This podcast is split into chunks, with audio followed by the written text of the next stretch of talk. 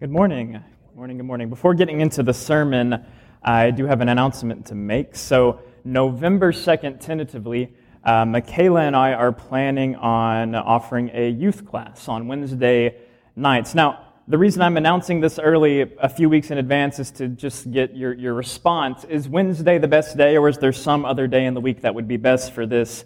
Uh, and yes, Michaela, she's going to be helping me out with this. Uh, she's going to be there uh, with me uh, as we uh, teach the class together. So, right now, we're planning for Wednesday nights. We have a few things in mind of the direction we could go with that. Uh, but right now, November the 2nd, and if you have any better ideas, uh, like when it could take place, let me know if there are any better days. Now, that being said, we are still in our series, hashtag blessed. Uh, I've seen some new people here. Uh, get, get somebody else to catch you up on what's going on. Uh, it's been we're on, now on sermon three, but we've been taking a look at the Beatitudes, and today we are in Matthew 5, verse 6. If you could go to the next slide, please. Blessed are those who hunger and thirst for righteousness, for they shall be satisfied. Now, let me ask you a question. What do you do when you're hungry or thirsty? What do you do?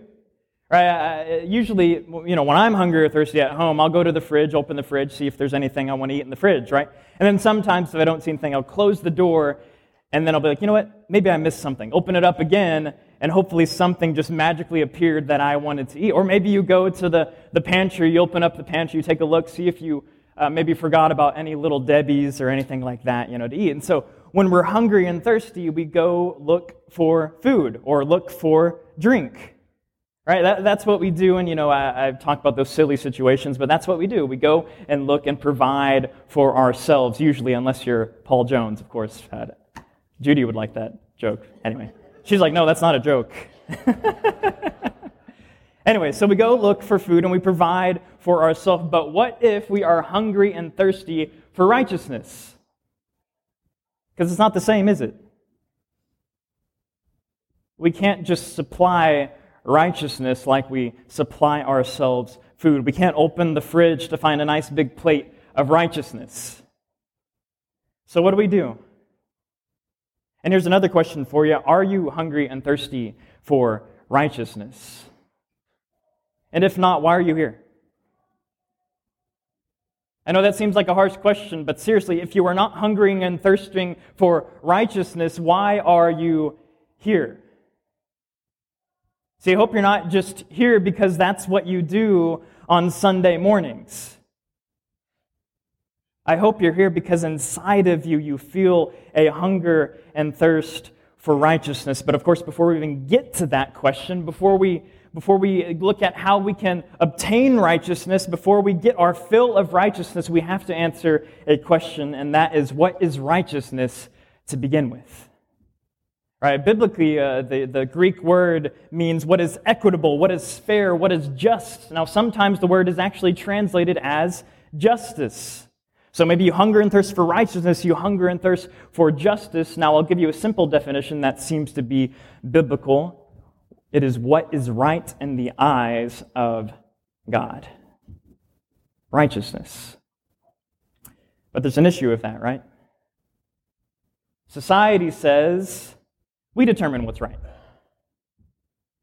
We determine what's right. We determine what's true. Whatever you think is true or right, you do that.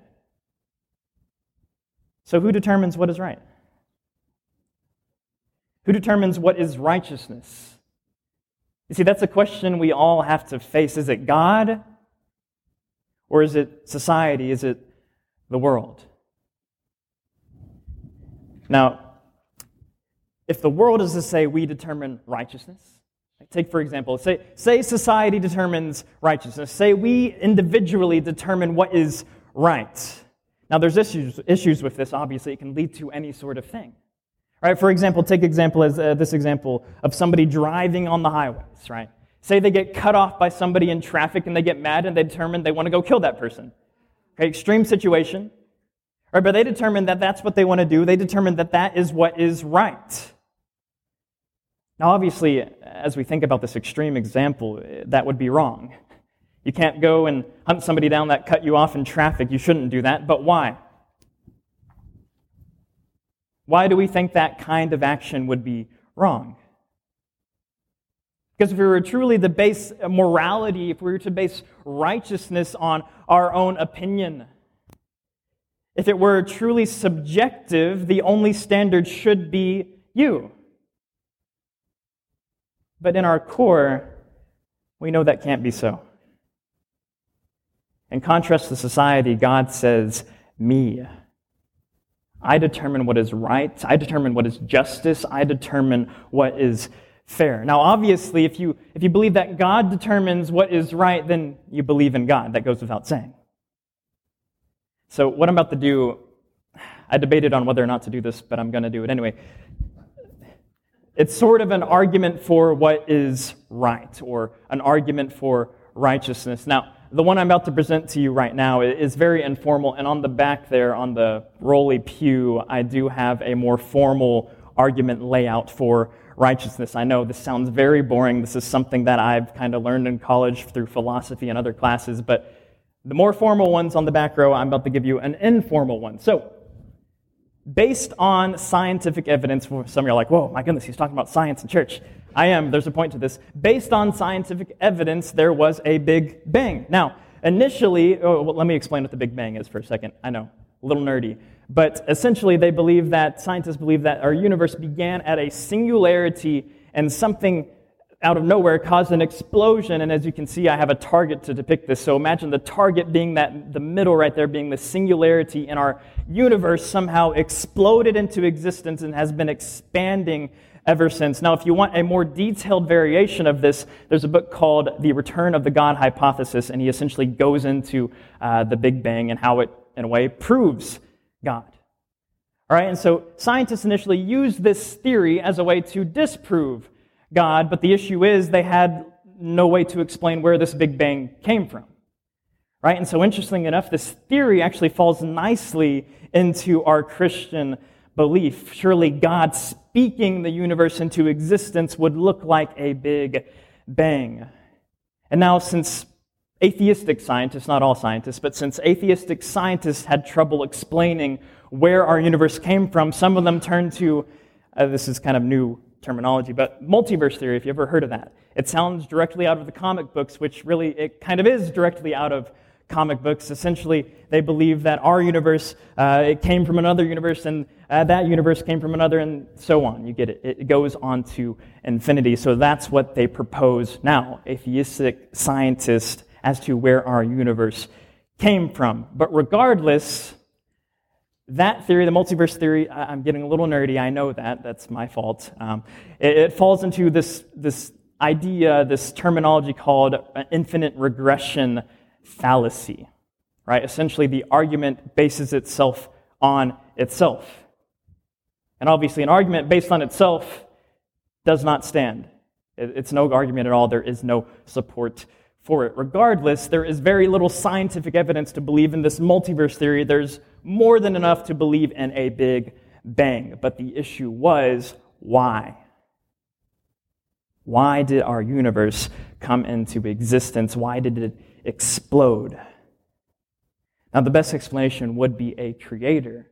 Now, in my more extensive uh, explanation of this, you can read about Mm, I'm not going to get into that. It's a little complicated. You can read about that later. But essentially, the, the best explanation is the simplest one that accounts for all the facts. Right? You don't want an overly complex explanation for why things happen, uh, because according to Occam's razor, which is a philosophical theory, when you multiply things beyond necessity, it just becomes too complex. When there is something so simple and obvious, it's the best explanation, which is why God is the best explanation because he's the simplest explanation that accounts for all the facts. I am so sorry. This is all boring, but it's very interesting to me. That being said, since matter cannot come from the lack thereof, what does that tell us about morality? Since matter, since our universe cannot come from the lack thereof, what does that tell us about morality? It can't. Morality, righteousness, cannot come from the lack thereof. And so there's got to be a standard. You see, we have these simple illustrations of what we know to be right. It wouldn't be right to go hunt somebody down after they cut you off in the traffic, but why? The why is a standard. You cannot know what is right without there first being a standard. And I believe, and I know most of us in here believe that God is that standard. Now, again, you can grab that piece of paper on the uh, pew, not the pew, the podium back there. It's more in depth. It'll be a lot better than me just explaining it now. But since we understand God being the standard of what is right, aka righteousness, if we hunger and thirst for righteousness, where do we get our fill? We have to get it from the standard. We have to get it from God. But the issue is, we are not righteous without God. You know, I used to think hungering and thirsting for righteousness meant I got to do as much good as I can. I want to be righteous, so I'm going to go out and do as much good. I'm going to go out and love as many people so I can be righteousness, so I can earn that righteousness. But let me tell you something that's not what hungering and thirsting for righteousness really is. In my opinion, the best passage that deals with this is Luke 18. Luke 18, verses 9 through 14. Now, I know the first bit was very complicated and nerdy, but here, here's, here's for all you Bible nerds, all right? Luke 18, verses 9 through 14.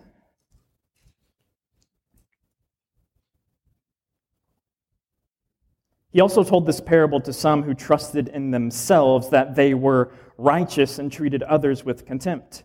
Two men went up into the temple to pray, one a Pharisee and the other a tax collector. The Pharisee, standing by himself, prayed thus God, I thank you that I'm not like other men, extortioners, unjust, adulterous, or even like this tax collector. I fast twice a week, I give tithes of all that I get. But the tax collector, standing far off, would not even lift up his eyes to heaven, but beat his breast, saying, God, be merciful to me, a sinner.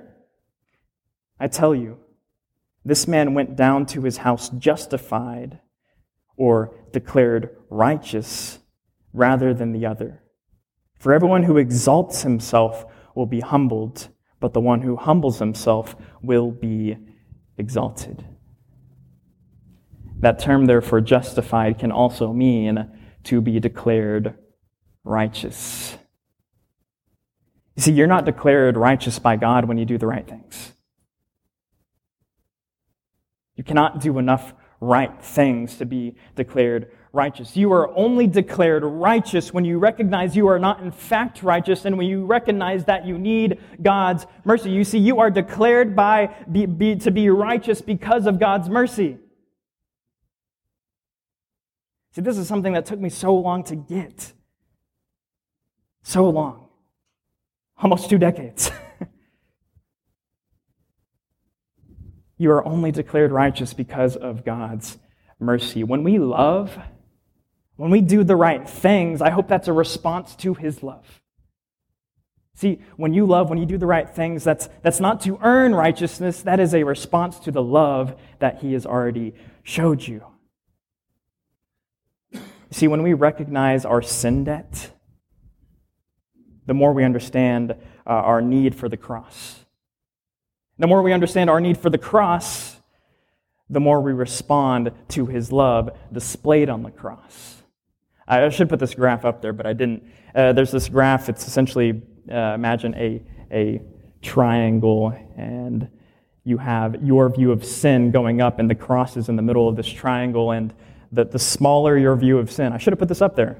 That is my fault. Would have been more, make more sense if I put it up there. But you get my point. The smaller view, your view of sin, the smaller you view your distance from God, the smaller your view of the cross. I hope you all understand how really unrighteous you are without God. Because the reality is, without Him, we cannot be righteous. Without His mercy, we cannot be righteous. Without His love, we cannot be righteous. 2 Corinthians 5 21. For our sake, he made him who knew not sin to be sin, so that we might become the righteousness of God. You cannot have righteousness without him. You cannot obtain righteousness by your own means. So hunger and thirst for righteousness. And when you hunger and thirst for righteousness, don't go to yourself, go to the source. We will be blessed because we will be satisfied. And if you are hungering and thirsting, you can come now. If you're hungering and thirsting, you can be immersed in the water to put on Christ so that you may be declared righteous as we stand and sing.